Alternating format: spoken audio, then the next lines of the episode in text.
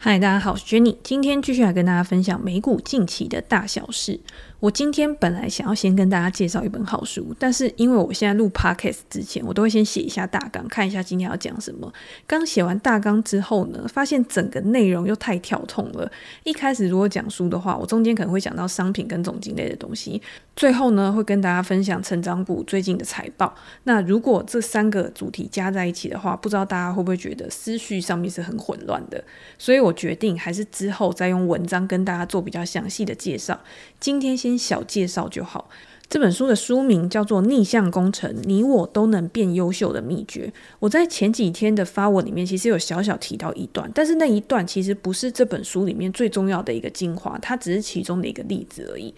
大家想到逆向工程这四个字，很直觉的，第一个就会先想到，我先看到成果，再回去反推，到底是用什么样的方法得到这个成果的。我先看到一个产品，然后我再用这个产品去反推，它到底用了什么样的零件，它到底用了什么样的组装方式，它到底用了什么样的涂料，然后去做好这一个完成品的嘛。所以从逆向工程、逆向解构这个中间，可以得到很多不一样的思考细节。投资有一个方法叫做死前验尸还是什么的，我之前忘记在哪一本书里面看到。他就说，你今天在做投资决策之前，你如果先想到这一笔投资最坏的一种情况，你可以先去预测，如果今天最坏的情况发生，我最大的损失会是多少？你再用这样子的一个损失去反推，你要怎么样决定你配置的金额，或者是你到底要不要买这一档股票、这一家公司，就可以。获得更好的风险控管。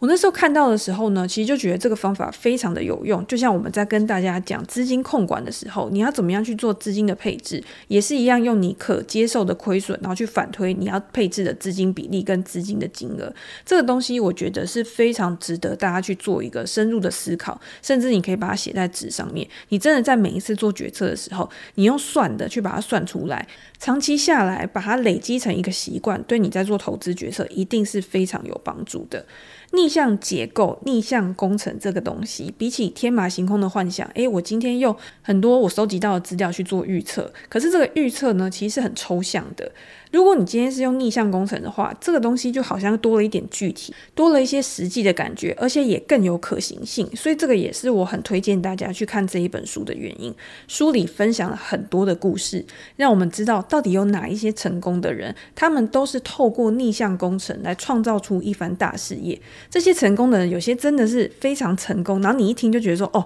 我一定要学他的做事方式的人。好。呃，我还是想要先来聊一个故事好了。我觉得这本书真的里面有很多精彩的片段啦，然后你在看的时候呢，其实你就会有一种身历其境的感觉。好，我现在就是忍不住想要讲一个故事。这个故事呢，就是在戏骨的一个故事。戏骨对于逆向工程这个东西绝对不会是很陌生的事情嘛，因为有很多的创新者，他都是用逆向工程的方法去向他同一个时代或者是过去的人、顶尖的人物去学习，而且抢得商业上面的一个取得先机的机会。像是贾博士在二零零五年的时候，他就获邀参加一名微软工程师的生日派对。因为他跟那个工程师的太太是很多年的好朋友，所以呢，那个工程师拜托他太太一定要找贾博士来参加他的生日派对。可是贾博士一开始他其实是不想去的，因为他完全不想看到比尔盖茨，觉得那个时候比尔盖茨偷了他的 idea。总之，最后贾博士还是来了嘛，然后他还是看到比尔盖茨。可是重点不是这个，重点是这个工程师看到贾博士来了之后呢，他就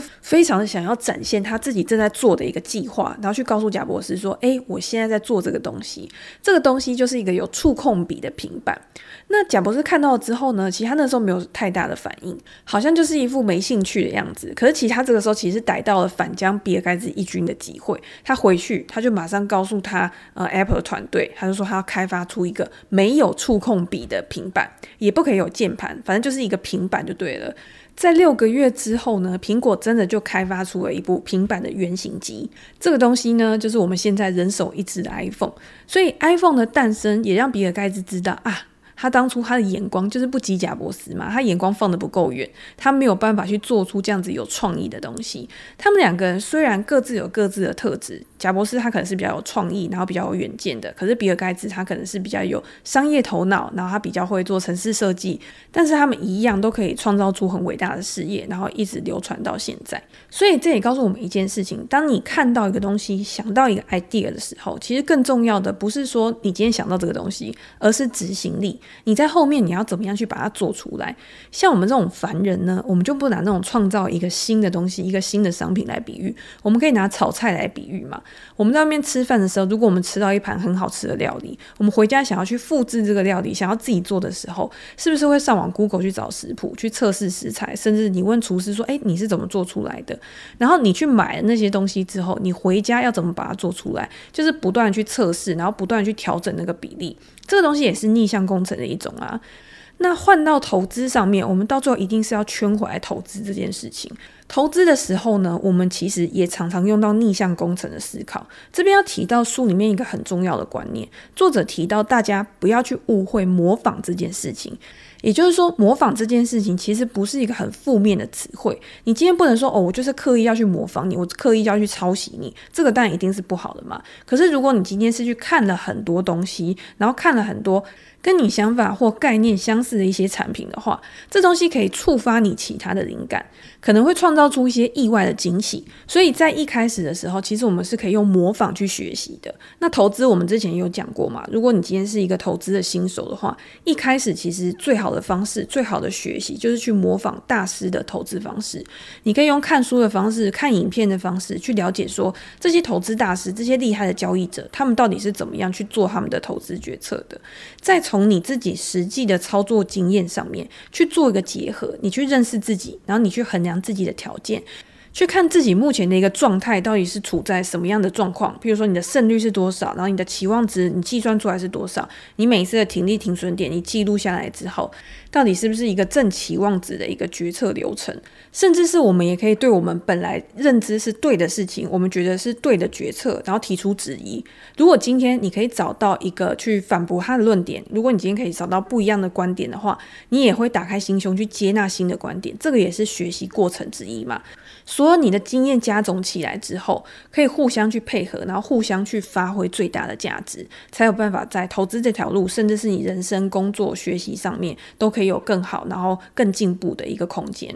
好，我们刚刚从那些例子里面，我们就可以知道，逆向工程帮我们在剖析这些案例的时候。对于我们在研究成功的事迹的时候是更有效率的，因为可以更集中一些目标。在书里面呢，也把观察这个成功案例的流程分成四大要素。这四大要素到最后，你要怎么样去把它制作成一个系统化的评分表，一个计分板，是不是都很像我们之前在投资所经历过的一个流程？因为我们今天在做投资之后，我们不可能一直记得我们大量的数据。有的时候我们过去做的决策，我们只会记得我们对的时候，我们会忘记我们错的时候。那这样子，你在回忆的时候，你在检讨的时候，就没有办法做得很全面。这个东西是一定要做成交易记录的，有交易记录才可以帮你持续的去做改变。你可以持续的给自己反馈，然后再达到自己设定的目标。这个东西真的还蛮推荐大家去看的。那之后我还会再把一些重点，然后在粉丝团或者是在我的 IG 跟大家做一个分享，让大家可以更认识这一本书。好，我们现在要回到美股了，就是这么跳痛，没错。刚刚输，然后现在就直接回到美股的地方。这两天呢，最吸睛的应该还是油价。像我现在在录音的时候呢，西德州原油期货的价格已经达到了一百一十块美元左右。从昨天开始就已经有一个井喷的状况，直接上涨十个 percent 以上。在今天开盘的时候呢，又是直接开高嘛。我觉得这走势真的已经有一点疯狂了。为什么会有这样子的一个状况？油价是从什么时候开始大涨的？其实能源股啊，在去年年底之后都一直算是还蛮强势的。那从今年开始呢，油价到目前为止，其实也是所有的类股。股里面，能源股应该也算是最强的。年初的时候，西德州原油期货的价格大概就是七十六块美元。在上个礼拜，俄罗斯开始入侵乌克兰之后，到现在就这么短短的一段时间，油价上涨的幅度大概就已经有了二十个 percent 左右。因为俄罗斯其实是主要的能源供给国嘛，所以你今天能源限制，然后加上欧美各国还有金融制裁的消息放出来之后，整个供应链它就变得很混乱，去引发市场上面的一个恐慌。这个恐慌的情绪，它也去推升油价的一个走势。你今天市场在不理性的时候，拿什么数据出来，拿任何的一些政策啊、规定啊去压制价格，效果其实都不会太大。就像昨天晚上油价狂喷的时候，就有出来说，哎，我要释放战略储油。拜登今天也说。哎，我要去释放美国的战略储油，但是你这个东西是完全压不住油价的，甚至是它这个效果其实真的是没有到很显著。另外一个说法是，现在根本就没有人敢跟俄罗斯接触去交易石油。你现在看起来，哎，我在抵制，我今天在制裁的时候，能源交易好像没有被含在里面嘛？但是有没有可能在之后突然就去掀起一个抵制规定？这个东西是没有人可以说得准的，也就是存有不确定性的一个情况之下，大家不敢去以身试法。如果今天欧美开始突然有制裁了，然后你去跟俄罗斯买油的企业，它就开始被禁运啊，或者是你今天后续会引发什么样的效应，那你投出去的成本，你这些支出，它可能就是一去不回。有这一层风险的情况之下，供需又变得更加不平衡，没有人会愿意去冒这个险。这个礼拜还有 OPEC Plus，他要开会嘛，去决定说未来他们的增产状况到底是怎么样。市场预期呢，他们目前可能还是会维持每天增加四十万桶的计划是不变的。那你没有积极增产的情况之下，他也没有办法去抑制油价的一个表现。我早上看到油价喷的那么夸张的时候，我就顺手发了一篇文嘛。我的意思其实就是说，诶，油价它这样子发疯的涨，其实对于市场现在最关注的一个东西是很棘手的一个问题。这个东西就是通膨。大家都知道，美国现在就是能源供给大国啊，但是现在他也是没有积极的去增产，页岩油的厂商他也没有积极的去动作。拜登的民调一直不断的下滑，就是因为呃这俄罗斯的事情、通膨的事情，他都没有办法处理得很好。在昨天的国情咨文演说里面，我觉得他表现出来的真的是好像就是困难重重，因为第一个最重要的就是我要怎么样去控制现在高涨的一个价格嘛，因为通膨现在是四十年以来最高的一个水准。工资的涨幅如果没有办法去跟上物价上涨的速度的话，就会导致购买力的一个降低。购买力今天如果持续的去下滑的话，在未来也会形成对经济复苏的一个阻碍。所以这个问题他一定要想办法去解决的。可是拜登在这个演说里面，他没有办法提出一个很具体的说法。我记得他好像有说：“诶，我今天要去压低成本，与其我去控制工资啊，或者是去控制劳动力市场，我还不如去降低我其他的一个成本。”那除了这个之外呢，还有供应链的问题、半导体投资的问题、医疗成本的降低之类的，我觉得都没有戳到现在的一个。痛处啦，也就是说，他没有办法给美国国民或者是整个市场一个很有信心的一个说法。那这样子的一个情况之下，市场一定会觉得说啊，不确定性还很大，然后呃，恐慌的情绪一定还是很高的。那大盘呢，也还是处于一个上下震荡的状况，看起来就是还在多空交战嘛，你没有办法走出一个很好的一个趋势。但是我觉得有一点呢，其实是大家可以去观察的，我觉得是一个比较好的现象，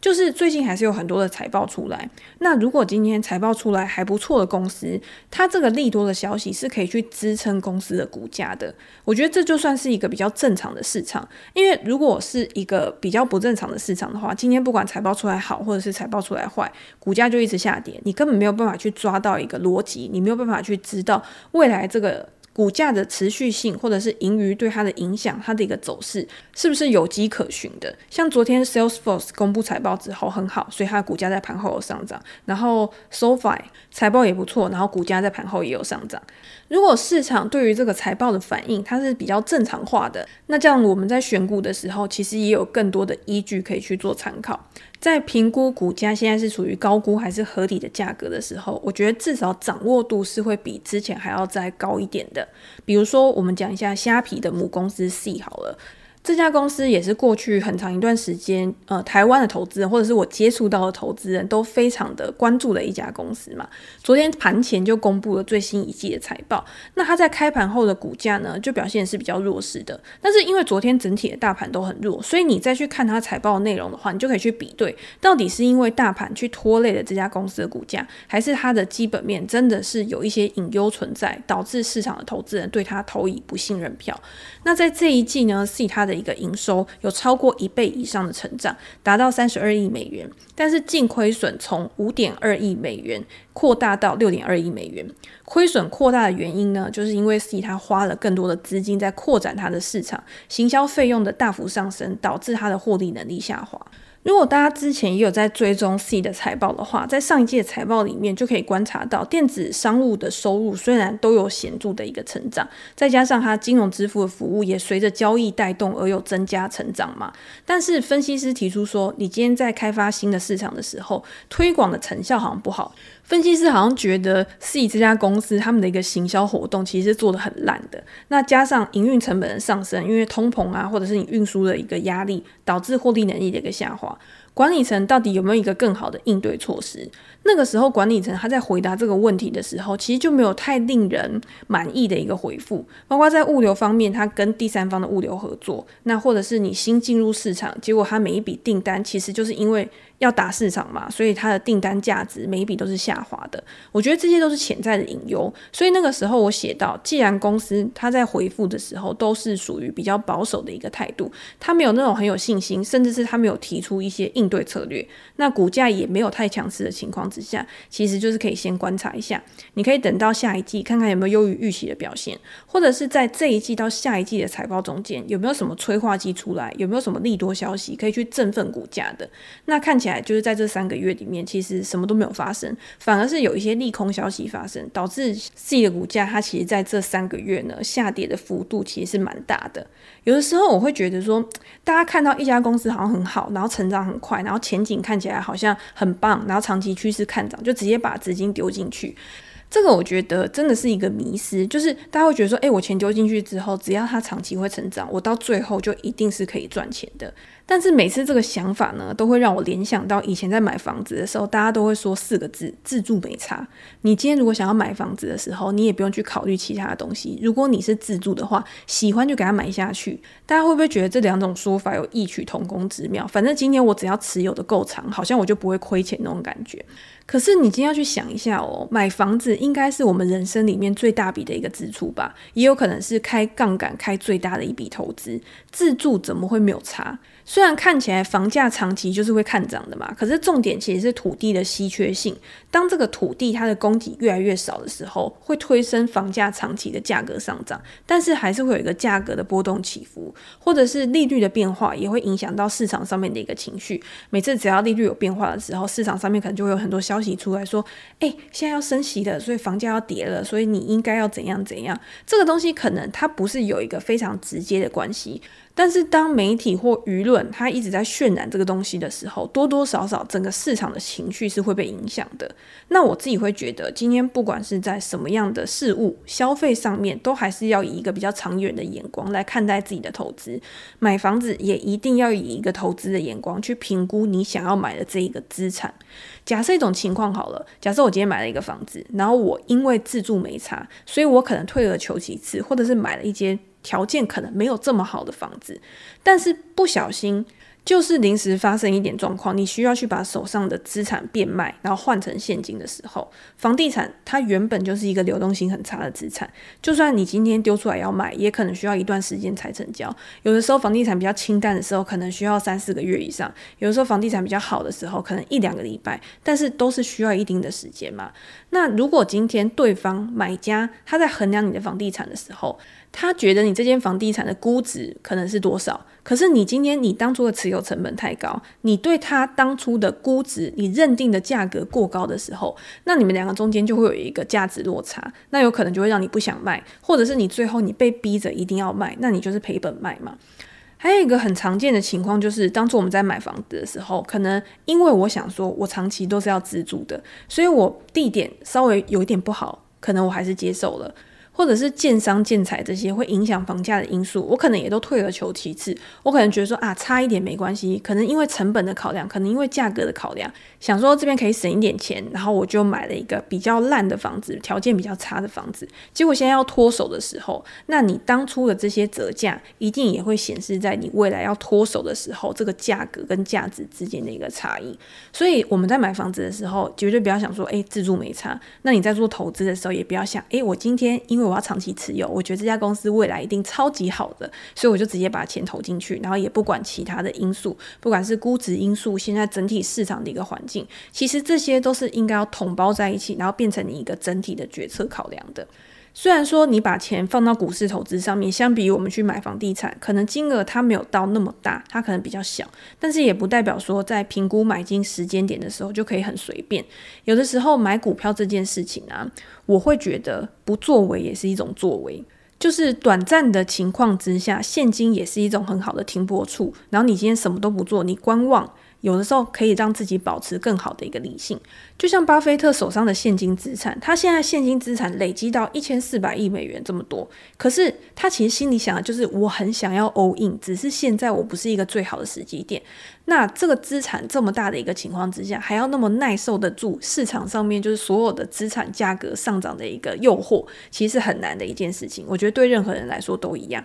因为大家都会认为，我不知道什么时候是最好的一个时间点，最好的时间点要怎么样去评估？但是我觉得，大家从巴菲特的这个投资原则里面就可以看得出来嘛。我觉得像他在讲回购波克夏的股票的时候，他所列出来的条件其实也是很值得去参考的。这点呢，他从几十年前就已经在重复好几次了。他认为，真的为股东创造价值的回购，是当股价低于它的内在价值的时候，在可以买到便宜货的情况之下，才是真的为股东创造价值，才是真的为股东好的。跟现在市场上面动不动就有人说：“哎，我要回购，我要回购。”那种公司喊回购，然后去把股价喊高的那个。情况其实是不太一样的一个思考。想想看，如果一家公司它在外面流通的股票价格估值非常的高，为什么公司要用这么高的价格去把股票买回来？有些公司可能是因为它真的钱太多，反正花一花让股东开心没差。但是如果今天这些公司它已经是营运有问题的，甚至有一些公司它为了要让股东开心，它去借钱回购股票，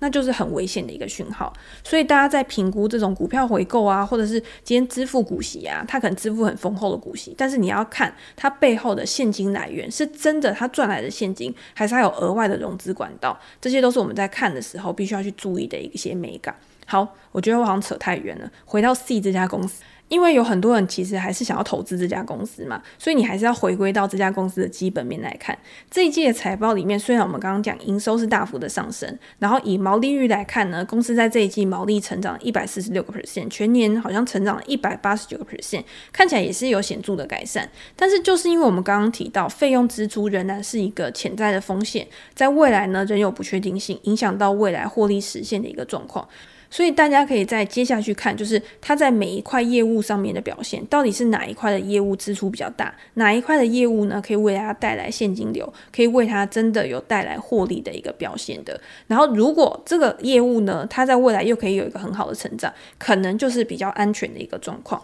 那我们来看它几个业务的表现，它主要其实是分成三块业务，第一个就是数位娱乐，第二个就是电子商务，第三个就是金融服务嘛。那数位娱乐就是公司的游戏收入，在这一季营收达到十四亿美元，比去年同期还要成长了一百个 percent，就是成长一倍以上，账单金额达到十一亿美元。然后在游戏部分，我们一定会去看它的活跃用户到底表现是怎么样，付费用户表现是怎么样。它在这一季的季活跃用户年成长七个 percent，然后付费用户年成长五点六个 percent。这个数字你这样看其实看不出来什么的，但是如果你去跟上一季的数字来比的话，其实你会发现它的成长是大幅趋缓的，每位用户的平均收入也只是持平而已，所以这边呢，我们就可以给它打一个问号。那再往下看下一个业务，电子商务的部分，电子商务营收达到十六亿美元，比去年同期还要成长八十九个 percent，那订单数量呢也比去年同期成长了九十个 percent，总成交额也比去年同期成长了五十三个 percent。好，大家看到这个数字之后，就觉得说，哎，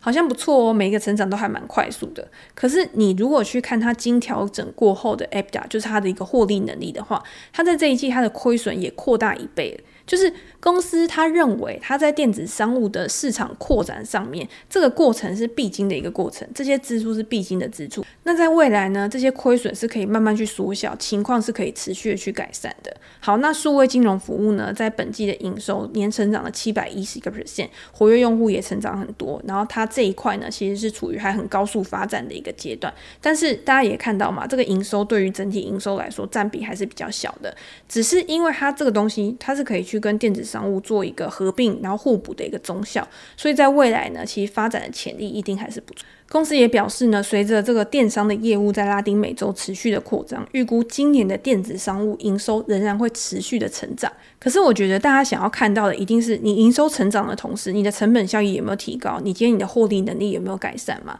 那再加上它本来这个现金流，也就是原本是主要的一个获利来源，游戏收入呢，公司预估说在二零二二年其实是会有一个趋缓下滑的一个状况。我觉得这个就是需要去注意的一个点。大家都知道，在疫情后呢，其实对于游戏的这个需求，你每天玩的时间一定是没有那么长、那么大。那再加上前阵子我们有讲到，印度它要去禁 C 的手游的这件事情，导致股价当天就是大跌二十几个 percent 嘛。这些不利的因素呢，这一次在财报会议里面，管理层都有说，他要把这些未来可能引发的一些效应，去纳入他们对于下一次的指引、下一季指引的一个考量里面。那我自己会比较担心的就是，因为过去一直认为，就是说游戏业务是 C 的一个印钞机，你为公司带来的现金，这些现金其实是可以去投资在不赚钱的电商业务上面。可是如果游戏这一块业务它持续的去趋缓的话，在未来可能它的一个。呃，基本面它的一个底气就不会这么够，在扩展的态度上面，有可能就会从很积极，然后转为比较保守。那也有分析师在电话会议里面，他也会对这一块提出质疑嘛，因为一定不是只有我这个问题，大家一定都有这样的问题。今天游戏业务本来已经很火红的业务，你要去吸引新的用户，或者是用户他要怎么样去做持续的付费，然后去增加你的营收成长之外，那还会有一些是新的游戏。公司未来在新款游戏的发布上面计划是怎么样？我觉得公司它的一个表达，它的一个态度也是比较保守的。他就说：“诶，我会关注用户成长啊，我会关注他们的参与度啊。”我们的重点呢、会放在 IP 呀、或者是未来虚拟经济的发展。可是我觉得这些都是一个比较抽象的说辞。对于平台的使用者来说，我觉得你原本很热门的游戏 OK，但是有一些新的使用者嘛，你要怎么样去吸引新的人？你要怎么样创造一些新鲜感，然后一些刺激？我觉得新的游戏也是很重要的一件事情。所以总结下来，我觉得 C 在这一次的基本面，或者是它目前的一个股价形态面，都是属于一个比较偏弱的一个状况。但是也不代表就是说，C 它就是一间不好的公司。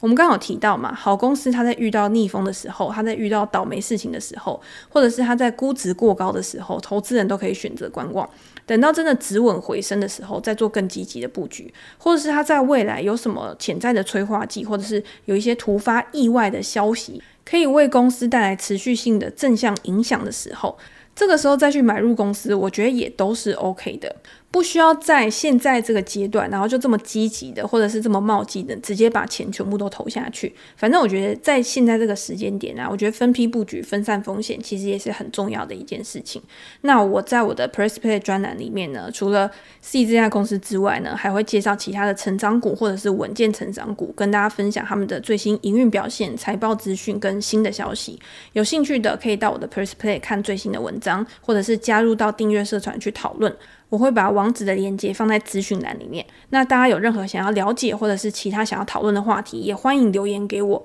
不过我最近好像发现 iTunes 的留言都不会显示，不知道是不是系统的问题。反正大家在 FB 留言也都可以啦。那今天就先跟大家分享到这边喽，拜拜。